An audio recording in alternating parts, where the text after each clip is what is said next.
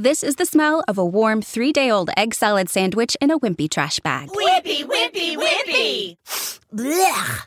And this is the smell of that same sandwich in a hefty, ultra strong trash bag with new Fabuloso lemon scent. Hefty, hefty, hefty! smell the difference? When life gives you stinky, get Hefty Ultra Strong with new Fabuloso lemon scent. It smells like clean, freshly picked lemons. So no matter what's inside your trash, you can stop the stink and smell the lemon. Welcome back to Boston King Sports Extravaganza brought to you by Bucky's Fifth Quarter. And, you know, uh, obviously being part of Bucky's Fifth Quarter, talking a lot of Wisconsin Badgers news. This upcoming Sunday will be Media Day, along with some of, I believe it's a family fest, uh, fun fest that they have yearly.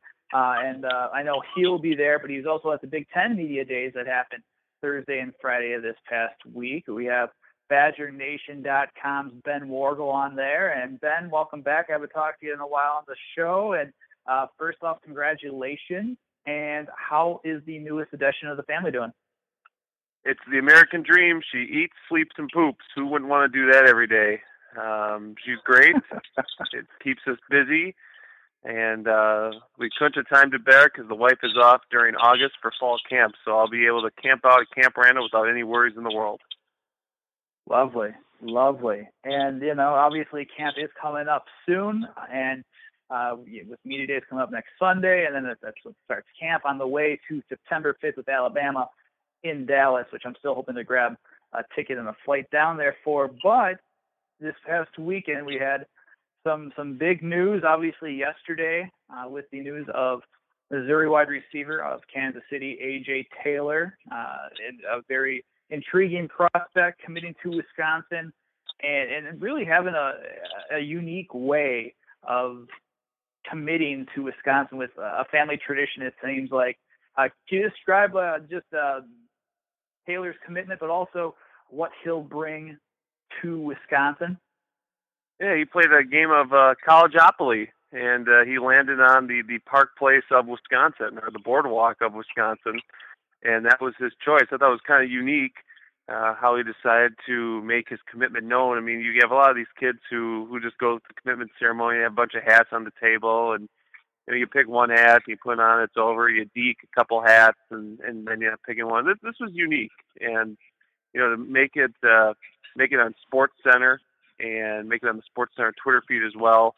You know, that that's good for him. That's also some nice publicity for you know for Wisconsin. And you know, you look at AJ Taylor, a a tremendous athlete with good upside. I mean, he's he's arguably the top prospect in the state of Missouri for this upcoming recruiting class.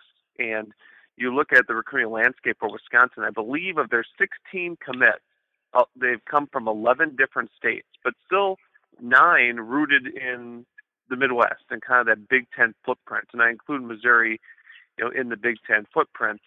So you look at Paul Chryst and, the way that they're recruiting, they're they're going still heavy in the Midwest, which is key, and I think that was missing uh, under the Gary Anderson era, um, where you kind of surround, you know, you, you recruit obviously the top caliber players in state, but then you, you know, don't look at those in the minds of others, you know, those Plan B guys in state, like a Mason Stokke or a Tyler Biadasz, really good athletes right in your backyard. You probably would pass on as the old staff, and you know, good kids out of Minnesota, Ohio, uh, obviously now out of Missouri with Taylor, and know, he's a little bit undersized, but I think he has a great potential to be a slot guy, and he's learning still the wide receiver position. He does so many different things, and you know, he really is a, a high caliber athlete. And I think once he learns one position, he can get even better. Uh, doesn't have tremendous top end speed, but still good quickness, good elusiveness.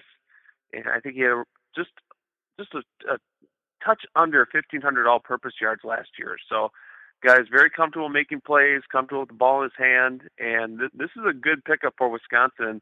I tweeted this out too on Saturday. Wisconsin, arguably, this class got top quarterback target, its top running back target, and its top wide receiver target. That's pretty impressive for Paul Chryst. Well, Ben, I, I, not bad at all. Yeah, I, yeah, I think that that Paul Chryst is doing a great job. I just want to get this out of the way though, because we haven't had a chance to talk in a while, and there's been a lot of, I, I think, unnecessary uh, discussion about the high standards of Wisconsin and how they can't compete, you know, because of, uh, over the last couple of years they haven't been able to get some of the kids in that they wanted to get in. So my question to you is, do you think that I, I, think I know the answer, but I'm going to ask it anyway for the people who want it asked. Do you think Wisconsin needs to relax their standards to be competitive? I think they've been competitive just fine with the way things are. I, I spoke to Barry Alvarez on on Thursday. He had a great quote when this question was asked to him. He said, "Well, let's see. We've been to three Rose Bowls, and we were in the national championship game for basketball last spring with back-to-back Final Four. So basically, he answered no to that question, and I would tend to agree with him. Now, there's going to be some people out there who say, "Well, Wisconsin's not competing for a national championship every year." Well, come on, that's just not realistic at a school like Wisconsin to be in a national championship conversation year in and year out. Uh, Wisconsin has a chance every couple years, I think, if the schedule falls the way it does, and uh, you know the roster is an upperclassman roster, and there's not many question marks, and they stay healthy throughout the season. Then they certainly do, but on a yearly basis, no. Um, what I think does need to be changed, and I wrote a story about this that's up on the website. The academic process needs to be tweaked when it comes to the appeals.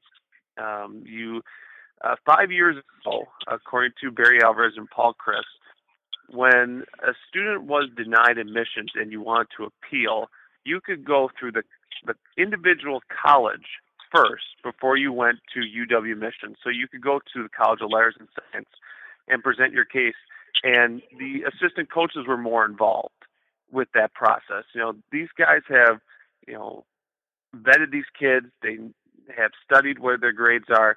They have background of the kids, background of the families. That process brings a human element to it. While the process now is you go to appeal, it goes straight to UW Admissions, and UW Admissions, what their job is, is to look at the piece of paper, look at their grades, look at their core credits, look at their test scores, ACT, SAT, so on and so forth, and they make their decision. There's very little human element room for dialogue in there. Um, Barry Alvarez did not have a, a good reason why the process was changed five years ago, but I think this process now with Jamil Kamara, but more importantly with Jordan Stevenson, is bringing up that dialogue once again and making it a healthy conversation of how can we make this process fair to the student athlete. Because the way it went down with Jordan Stevenson, you know, he was denied admissions because his test score wasn't high enough. UW appealed. UW Admissions looked at the test score again, and that was the decision. There was no talking with Chryst. Chryst said he did not get a chance, you know, to go to bat for Jordan Stevenson with UW Admissions. There's no human element to it. Test scores, they are on the piece of paper. That's it. So I think that's the more frustrating part, and I think that's the the part that maybe fans don't understand of of how the process works. I don't think UW should lower their standards, but I think that they need to change their appeal process to make it fair for the athletes. And each case is unique. Some some of these kids that UW Missions is turning away aren't just really good athletes; they're high caliber kids. George Stevenson is a high caliber kid who would have been a great ambassador for UW, a great role model for UW, and probably a really good player for Wisconsin. Maybe a player that could have taken them to another level. And now, instead of not only do you not see him in your backfield on a daily basis, you're going to see him in your opponent's backfield once a year for the next four years. So um, it'll be real interesting to see if this process gets changed. Uh, Alvarez is hoping that it can be changed as early as this February for this upcoming recruiting class. We're here with Badger Nation's Ben Worgull. And before I get to a question about Demari Simpkins uh, with his commitment to Utah, his verbal commitment earlier today. On the same question, the same topic, were you surprised that you, you heard Coach Alvarez and kind of bring this up in terms of that appeals process? Because you've heard a lot of dialogue saying admissions hasn't changed in, in you know year past year or so, or you know things are the same you know as they were before. But then all of a sudden you hear about this tweak, you know, they're then talking about the the appeals process itself. Were you surprised that they brought this up? Granted, they've kind of kept the same line being towed. I would say for the past year or so. I, I don't think they were hiding it.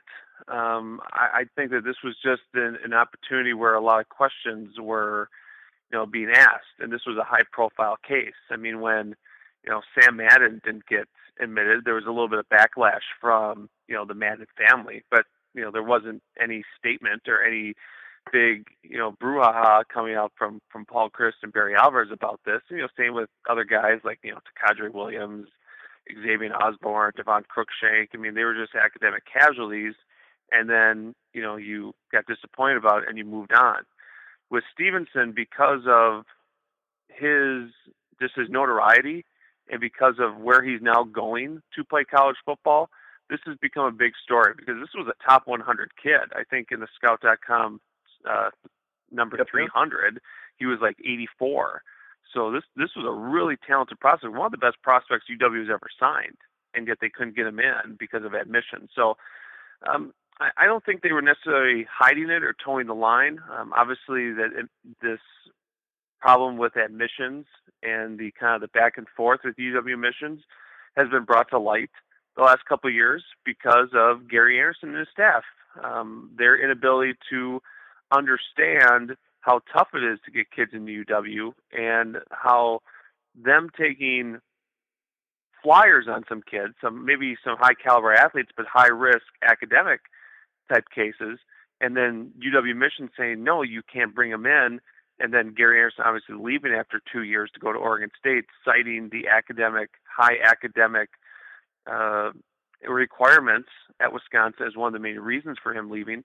That really brought to the forefront, and so you know, you look at this situation for Wisconsin. Can it be improved? Absolutely. And I think that's what we're going to see going forward because of this issue. And you know, and then with that, you know, now we're talking some uh, about Demari Simpkins, and and you know, some people thought maybe it'd be a one-two punch to to help fill out the wide receiver position, possibly with landing the speedster out of, out of Hollywood, Florida. He took an unofficial visit to Utah this earlier this past week uh, and then apparently that swayed his his commitment to the Utes. Uh, what uh, I guess it, it, going forward with with the wide receiver position, what should Badger fans look for in terms of possible targets at that position, uh, and in general for August? Uh, who anybody uh, you know heading towards the beginning of the season? Anyone that's on commit watch or any names to watch for Badger fans for possible commitments or even official visits? Well, Demari Simpkins' decision wasn't all that surprising. Um, you know, you look at, uh, well, I guess if you'd asked me a week ago, I would have said that it, w- would have been surprising. He had a great visit to Wisconsin. Everything appeared to be going in that direction, but he had an unbelievable visit to Utah as well. He was out there last Thursday, and he looked at kind of the pros and cons. He sees himself having the ability to play early at Utah, earlier at Utah compared to Wisconsin and I think that everything just kind of spoke to him a little bit better at Utah than it would at Wisconsin. So, uh, you know, one of those things, you know, you don't get everyone that you want, obviously. So you move on to who's next, and you look at the wide receiving, you know, core, um, the, their core group that they've offered. Uh, there's some interesting prospects there. Obviously, you have your number one guy in, in AJ Taylor. Um, you have a kid in Malik Harrison, out of Walnut Ridge High School in Columbus, Ohio. That school should sound familiar. With uh, that school sent a number of players up to Wisconsin. Uh, Austin Traylor being one of them. He was on campus recently. Uh, you look at uh, a couple kids out of Illinois, uh, Keldrick uh, Pryor. Um, I think I just butchered his first name. I apologize if he's listening. Um, he he was coming up to. He took a visit recently to Wisconsin, I believe in uh, June, and he's probably going to come again uh, this fall. And uh, a kid who I really like out of Texas, name uh, his name's Lil Jordan, Lil Jordan Humphrey, who's a four-star athlete out of Southlake, uh, Texas Carroll High School. Wisconsin likes him, likes him at a wide receiver spot. He's visited Wisconsin. He visited Wisconsin uh, this past month in July, and so you like kind of the direction that that that's going for the Badgers. It's kind of down, you think, between Texas and Wisconsin. And the key for me, and, and why I think Wisconsin has a good chance here, is that Humphrey is very close with Jay Valai, the former Wisconsin defensive back. Jay Valai has a uh, gym in the Dallas Metroplex area, and has trained Little Jordan for goodness, probably four, four or five years, something like that. So there's a good connection there too, and, and Humphrey looks at Jay Valai as kind of a father figure, a mentor, and so for him to get offered by his school of that that his mentor went to, that means a lot to him. I think Cal's also in the mix too, but you know Wisconsin made a good impression with him when he came up to campus. Um, you know during during the middle of July. You know for August, you know commitment watch. Um, you know n- no one's really popping on the top of my head, uh, but you know there's a number of guys that want to make their decisions before the start of their high school senior season, which has obviously come up for a lot of kids. Uh, you know, some kids you know might deci- decide in the next you know week or two weeks. Some kids might decide right before their first game.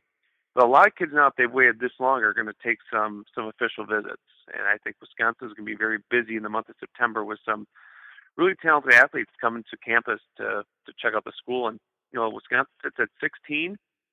I think they can sign, you know, mid 20s. So looking at maybe between eight and 12 more spots.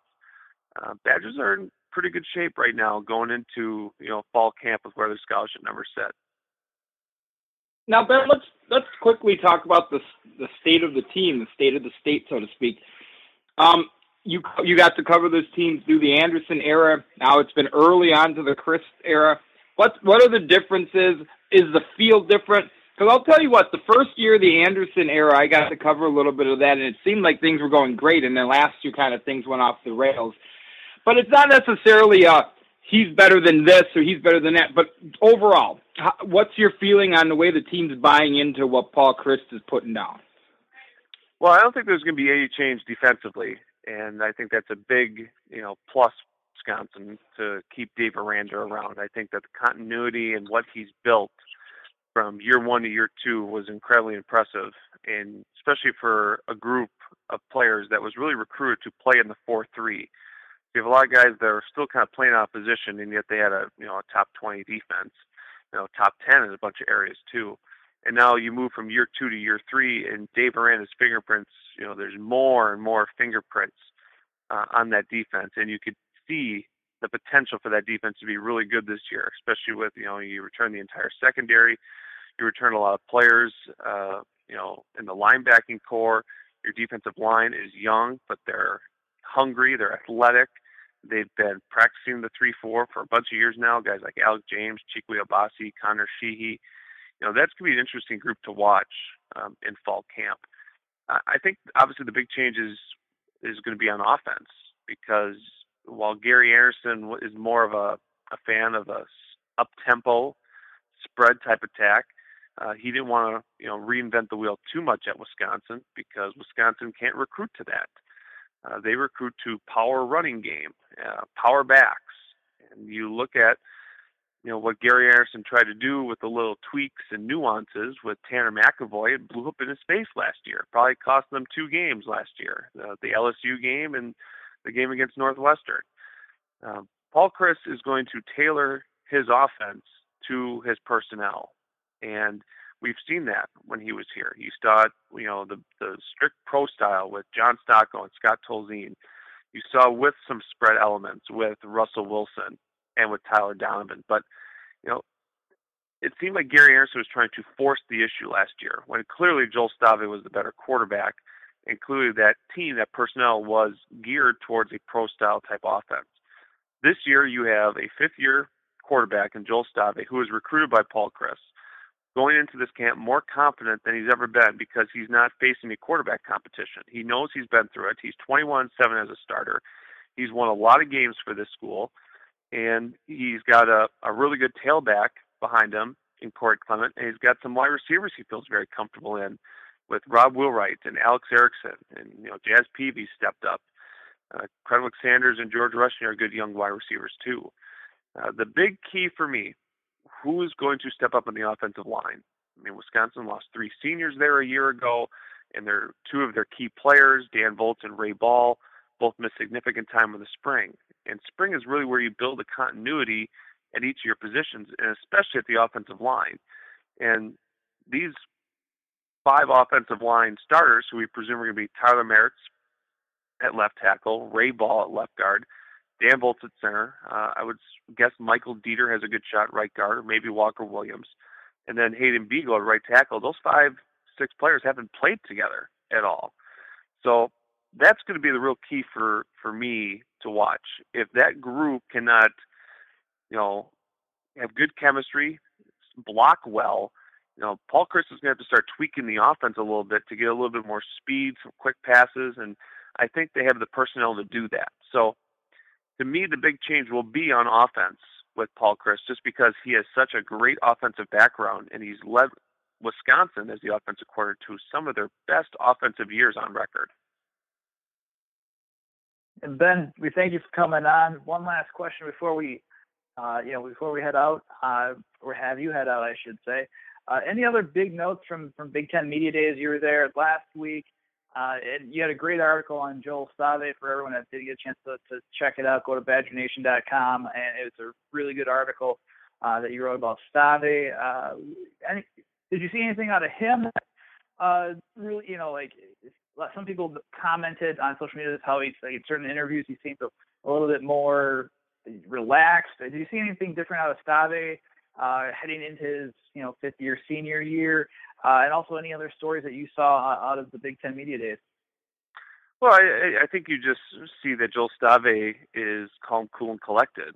Um, I, I think you look at his career. There's been many peaks and valleys and uh, you know he's such a, a polarizing figure among among some fans. Some fans just can't stand him, and some fans absolutely love him.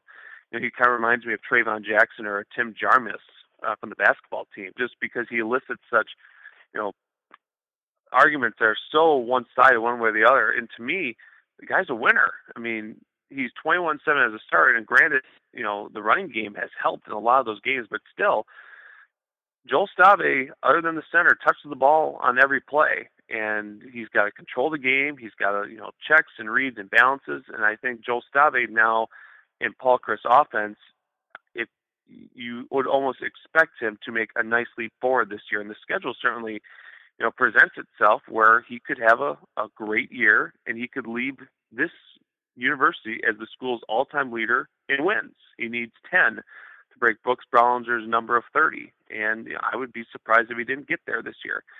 You know, Corey Clement had a great quote. He says, It's not so much me replacing Melvin Gordon, it's me just the uprising of Corey Clement. I thought that he is very confident. He's not cocky, but he is extremely he is extremely excited to be the number one tailback of the University of Wisconsin. I had fun sitting down with him for a story that's up on the site, and the main notes for me, the main thing, Jake, for me that came out of Big Ten Media, I put in a notes package. You know, Michael Caputo, who's been one of the the best players, the best one of the best safeties in the Big Ten, talked about how awful his first start was as a redshirt freshman, how that kind of molded him into the safety that he is. Paul Chryst talked about the Oscar Kafentzis uh, transfer, which I thought was kind of unique uh, hearing you know Paul Chryst side of the story. I mean, we we don't know Austin Kafentzis side of the story because he refuses to talk to anybody. And you know, Paul Chryst basically said that he told Kafentzis, you know, I wouldn't recruit you to play quarterback here at Wisconsin with your skill set and what I'm trying to do, but I'm going to bring you in and I'm going to you know give you a shot. And it was evident, you know, midway through spring that Alex Hornibrook is a much better fit for Wisconsin. And Paul Chryst said you know, it was important to have those conversations with Kafentzis early so he could figure out whether Wisconsin was the right fit for him and he could transfer sooner rather than later so he wouldn't be stuck, you know, not playing for a couple years. And he's going to obviously be at Nevada this upcoming year. And, you know, the other thing that stood out to me too was, you know, we, we heard about the big, you know, Nike Michigan apparel deal you know that's going to be a, for a ton of money. And obviously, Wisconsin's deal with Adidas runs out at the end of this upcoming year.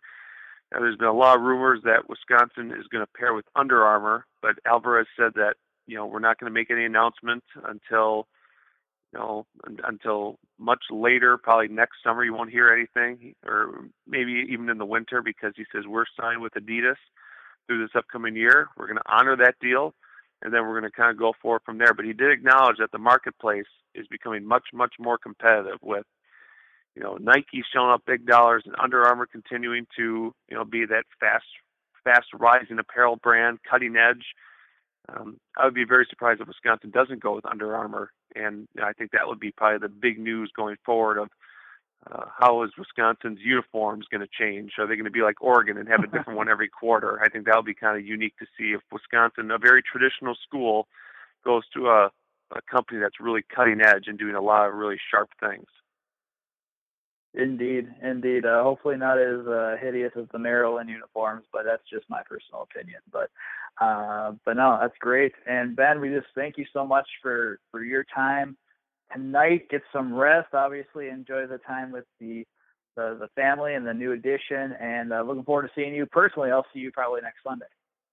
Fall camp starts a week from tomorrow, man. There's no time to rest. We got you know position previews. We got recruiting news. I'll rest come next uh, April, whatever, after the spring game. You betcha. No, that that is most definitely true. And uh, make sure, like I said, check out Ben Worgull on BadgerNation.com. With Lucky Land slots, you can get lucky just about anywhere. Dearly beloved, we are gathered here today to. Has anyone seen the bride and groom? Sorry, sorry, we're here. We were getting lucky in the limo and we lost track of time. No, Lucky Land Casino with cash prizes that add up quicker than a guest registry in that case, I pronounce you lucky. Play for free at LuckyLandSlots.com. Daily bonuses are waiting. No purchase necessary. Void were prohibited by law. 18 plus. Terms and conditions apply. See website for details. With the Lucky Land Slots, you can get lucky just about anywhere. This is your captain speaking. Uh, we've got clear runway and the weather's fine, but we're just going to circle up here a while and uh, get lucky. No, no, nothing like that. It's just these cash prizes add up quick. So I suggest you sit back, keep your tray table upright, and start getting lucky. Play for free at LuckyLandSlots.com. Are you feeling lucky? No purchase necessary. Void where prohibited by law. 18 plus terms and conditions apply. See website for details.